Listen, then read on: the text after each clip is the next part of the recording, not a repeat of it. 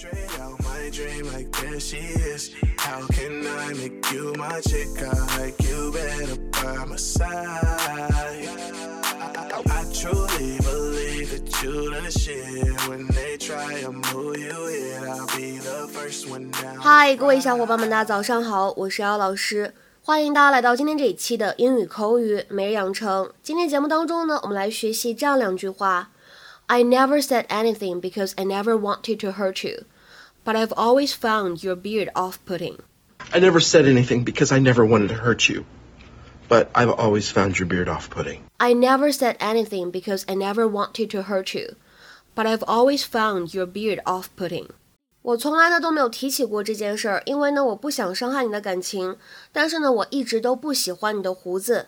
I never said anything because I never wanted to hurt you, but I've always found your beard off-putting.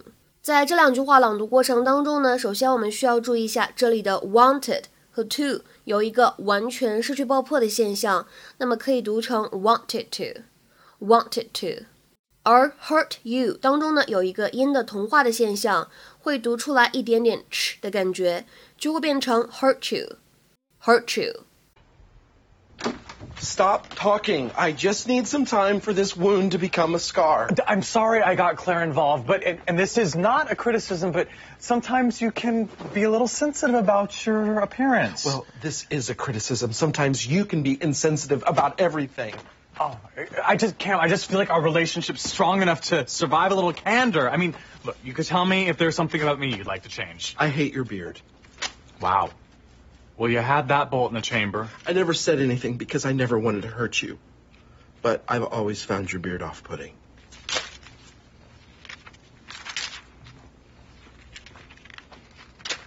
See? Hurts. Mitchell?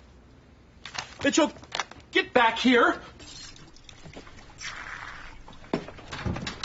What are you doing? I'm shaving off the beard. 今天节目当中呢，首先我们来看一下这样一句话，是 Mitchell 他说的 Well, you had that bolt in the chamber. Well, you had that bullet in the chamber. 哟，你还留了这么一手呢。Well, you had that bullet in the chamber. 英语当中的 bullet 它表示子弹，非常好理解。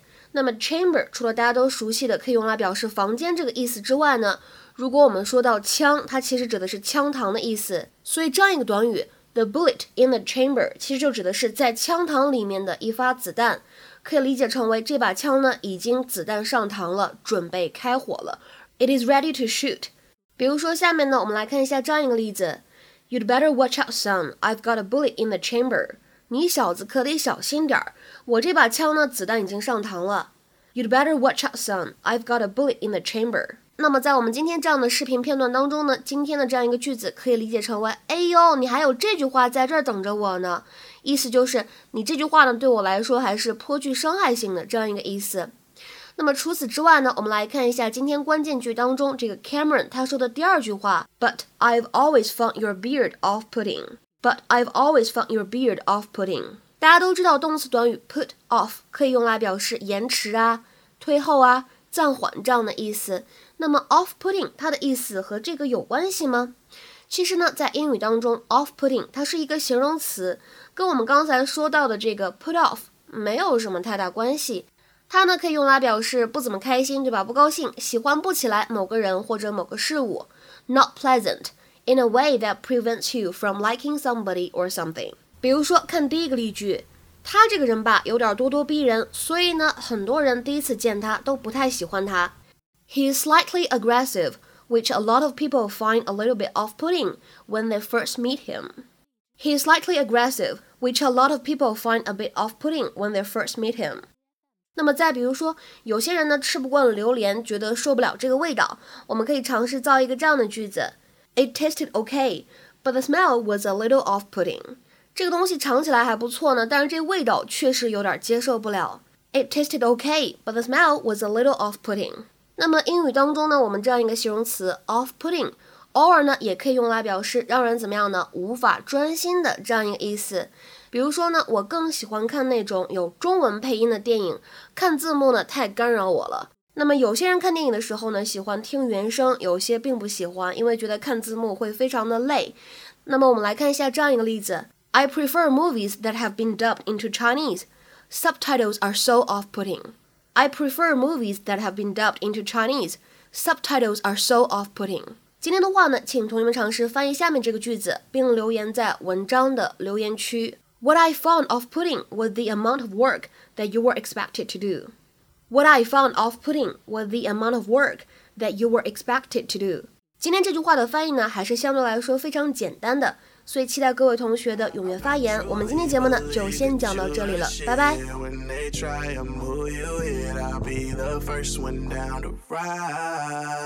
You know that I got you.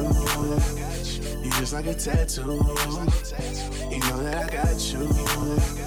You just like a tattoo. You know that I got you. You just like a tattoo. You know that I got you. You just like a tattoo. You know that I got you. You just like a tattoo. You know that I got you. You just like a tattoo.